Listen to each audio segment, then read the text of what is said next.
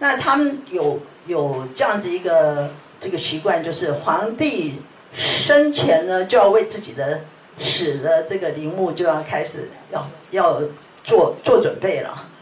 所以每一个山，我亲自去看的那个十三陵，真的是从这边定陵到呃，我忘了那个叫每一个每一个皇帝的陵墓都有另外一个名称，所以叫十三陵。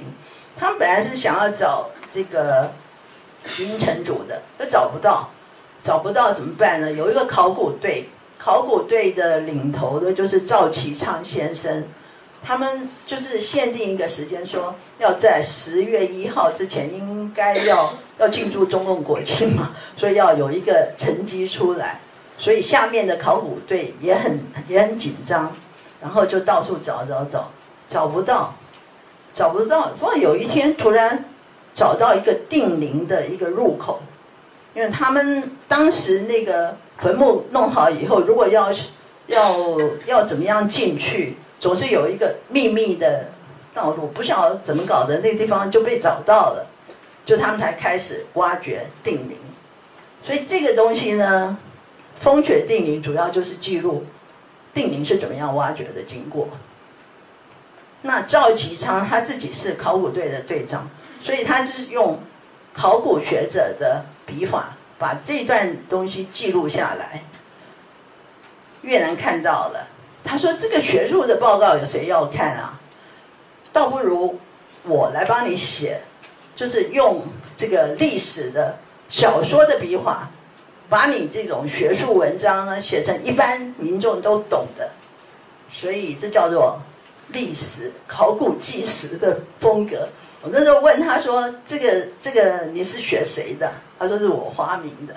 ’他怎么发明呢？他就是一边写说。”呃，赵启昌这么考古队啊，怎么挖掘？怎么挖掘？哪一天又挖到什么东西？然后怎么样？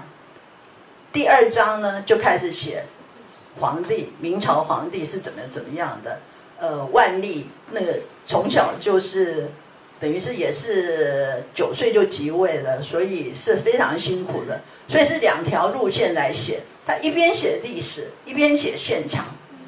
所以这是这本书好看的地方，是你在看他们，呃，很辛苦的时候，又想皇帝为什么为什么他有两个妃子，然后为什么不葬在一起或什么，所以会让这种大家会觉得更想看历史故事，就像我们现在看这些宫斗戏或者什么，但是他写的倒还不是造假的，因为宫斗戏很多都是小说的。他是用他的所谓的呃小说家的笔画来写这种呃学术报告，所以这叫做纪实文学，这个是呃越南成功的地方。他写了这个风雪定陵，这个是明朝皇帝的墓，之后呢又写了刚刚这个最有名的秦始皇俑。兵马俑，所以大家到西安应该都看过。他也是一边写考古挖掘是怎么做的，然后呃秦朝当时是怎么样呃找那么多苦力来做这些兵马俑模型，所以是现实、小说还有历史全部都混在一起，看起来非常好看。所以为什么这个？这本书《风雪定陵》是，一九九呃一九九六年的时候是远流出版，那时候是得了《中国时报》的开卷十大好书奖。那真正的呢，是一九八九年，远流出版公司的董事长王荣文先生，他到北京去，人家介绍他说，越南有这样一本小小书。叫做《风雪定陵》，那时候只是小小一本。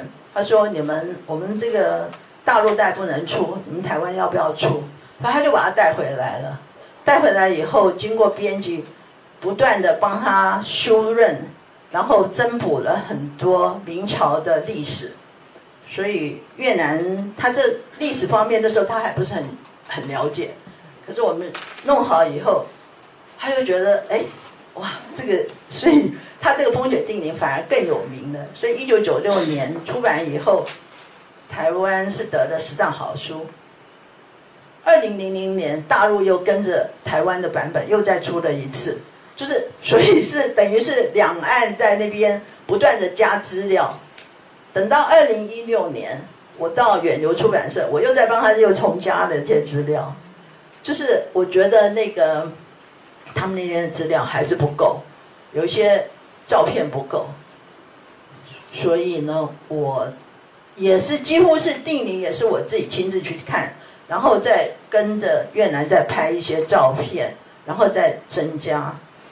那我自己就一个编辑的角色来讲，我觉得这是一个很好玩的一个事，就是一个编辑当然是要找到一个好的题材，找到好的作家来写，然后怎么样把这个出书，然后呃我自己也几乎都投入进去，因为我也是历史历史系的，也是美术史系的，所以对这段历史。你就会觉得说，嗯，把书这样做出来才更有意义，而不是只是翻译，而只是请他写。那我们两个也是讨论了很多，所以就因为这个样子变成好很好的朋友。他每次就是有什么书，他说，请你来帮我出好吗？呃，南渡北归可不可以换到远流来出？就就是变成就是我们有这样子的一个默契。那。我觉得这是最有意思的地方，所以今天因为呃，我还有一段小片子，先给大家看一下，就是呃，刚刚我们他弄了很多风雪定陵，还有骑马，呃，那个另外一个复活的，你收到没有？有有，okay, 我今天有有放过给大家看。啊，你又放了，我觉得我应该再讲一下。好，那我现在放。OK，好，您等一下。可能有些人没有看到。嗯，好好，你等一下。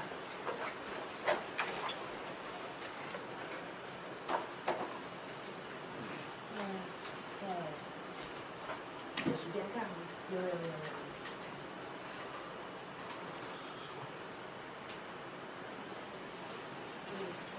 这这是另外一个复活的军团。我想大家可能有比较有兴趣的是，这本书是因为去年。故宫博物院有这个秦俑的展览，所以是怎么被发现的？西元一九七四年，大地久旱无雨，骊山下一群西洋村民为求生存，打算掘井取水。几个壮汉轮番猛挖，挖过沙石层，挖过红土层，没挖到想要的水。却挖出了一个震惊世界的地下军团——秦始皇陵兵马俑。秦始皇在位的三十九年间，除了灭六国、建大秦，也役死七十余万人。这好像我配的音呢，是是，我都忘了。这个地下帝国的周围，已知有三个俑坑，内有近八千件栩栩如生。面容各异的陶俑、陶马和十足珍贵的弓弩、战车、青铜武器。一九九九年，考古纪实作家越南推出《复活的军团：秦始皇陵兵马俑发现之谜》。在此之前，市面上很少有一本书如此贴近秦俑的考古现场。最近。越南特地为台湾读者重新修订《复活的军团》，新添了这十七年来，啊，这越南的新。那是我带他去看，那个刚好。说是看将军的那个时间看这个罐，这个罐呢叫青罐，现在我们将军编的是帽子，这样子呢就是毛取水，然后呢就是看看这个。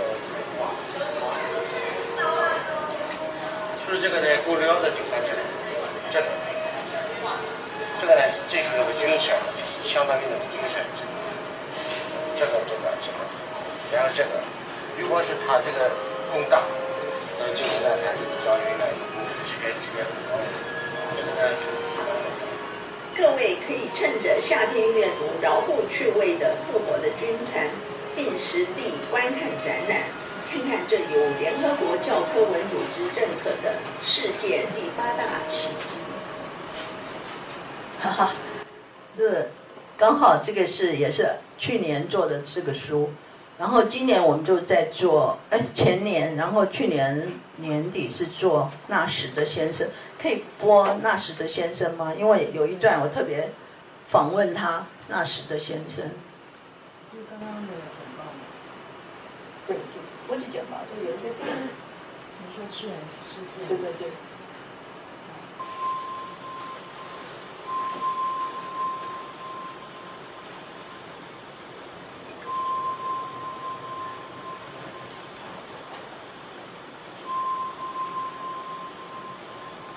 一九三七年七月七日，卢沟桥事变爆发，大批学术教育机构的学者和师生被迫南迁。一九四零年，因战事趋紧，同济大学师生迁往长江边四川一处千年古镇李庄。接着，中央研究院、中央博物馆筹备处、北京大学文科研究所、中国营造学社等机构先后辗转而来。一时间，众多学者和大批珍贵文物古籍都聚集到了李庄。李庄原本非常宽大的接纳这些因战乱而来的外地人，然而街坊间却渐渐开始流传起因为粮食不足，异乡人吃人的传言。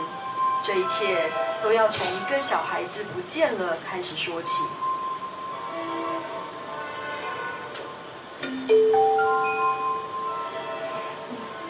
当中央研究院十余所迁到李庄时，带来了很多箱子。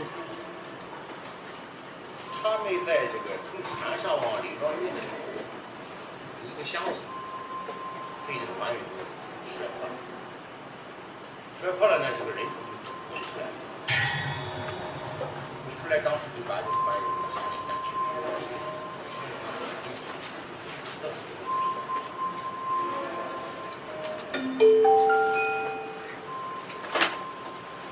同济大学他做了一次解剖，这有个解剖解剖课，他们呢是在一个在一个建叫古时建，在这个院子里公开的上了一个解剖课，在解剖的时候呢，正好被一个修房子的一个人看着了，他说非常近，这个修房子的人悄悄的呢从房子上爬下来就走了，就告诉人呢，这个同济大学呢也有吸人的。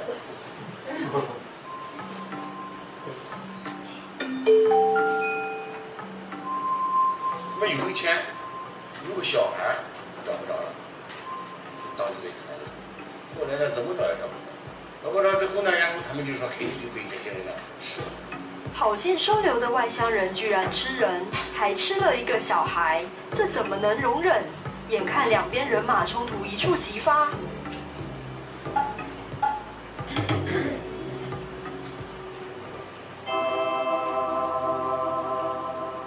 当地士绅罗南该说：“牛肉馆门前堆着牛骨头，猪肉馆门前堆着猪骨头。你们中央研究院、同济大学堆的是人骨头。乡间农民无知识，当然认为研究院吃人。人骨头引起的事情，就利用这些人骨头去解决吧。”于是呢，中央研究院呢，专门把他们从安阳挖出来的人头、骨头、青铜器。其他东西呢，专门带他们这个水泥板里面。与此同时，同济大学解剖学院把他们这个怎么解剖的这个程序，把他们的骨头也重新再建了。结果呢，这一次剖析之后呢，他们就明白了哦，原来是他们大学呢，原来还有解剖的，原来他们是中央研究院是研究学问的，研究古代人的。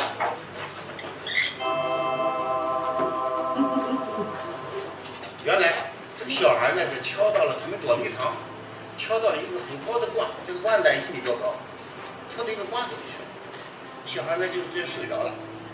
所以说呢，他别人该怎么找，都是找的，没有想到会在这个罐里头。哎，这个上面还有盖嘛，没动嘛，为什么能找到他呢？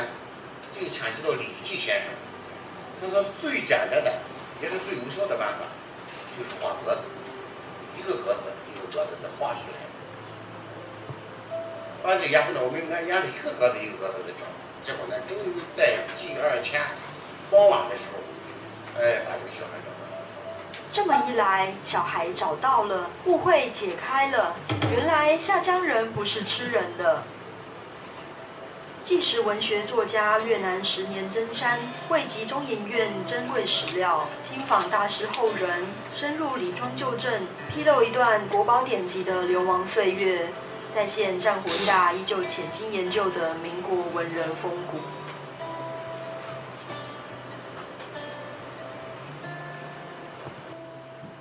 谢谢。呃，这在这就是这本书的内容，然后也是讲了。他为什么要来写这本书？呃，完全都是他去访问了风雪定陵，访问了呃赵其昌这些考古研究人员之后，他问他们说：“你们这些考古到底是怎么来的啊？”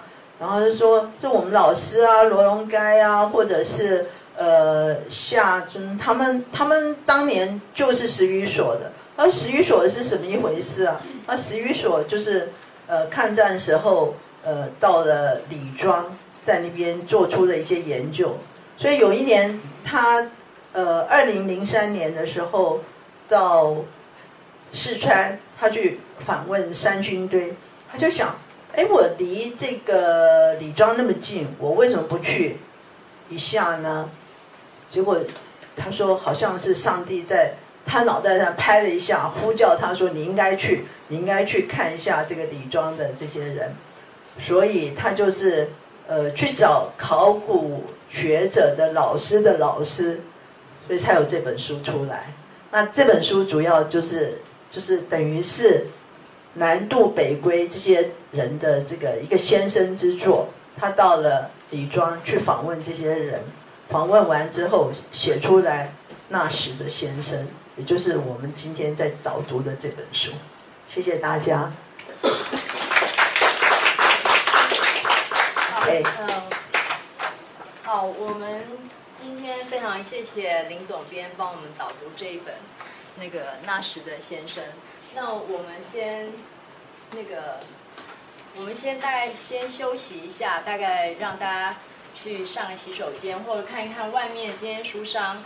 有对，我们有特别请了那个金石堂书店来，他把那个那时的先生，还有护国军团跟还有风雪定陵，对，呃，三本他们都带来了都哦，OK，都是七九折，大家可以到外面看看。然后我们十分钟之后我们再回来，看有没有什么呃问题想要跟那个林总编稍微讨论一下。可不可以让我们看一下那个风雪定陵的图片？没有做风雪定陵的影片。不是有书，书在外面。风雪定陵，因为我那时候有拍的，可是我没有把它做影片，就我应该做影片哦，下次做好了。谢谢收听，请继续关注好好听 FM，记得帮我们分享给您的亲友，祝大家平安健康。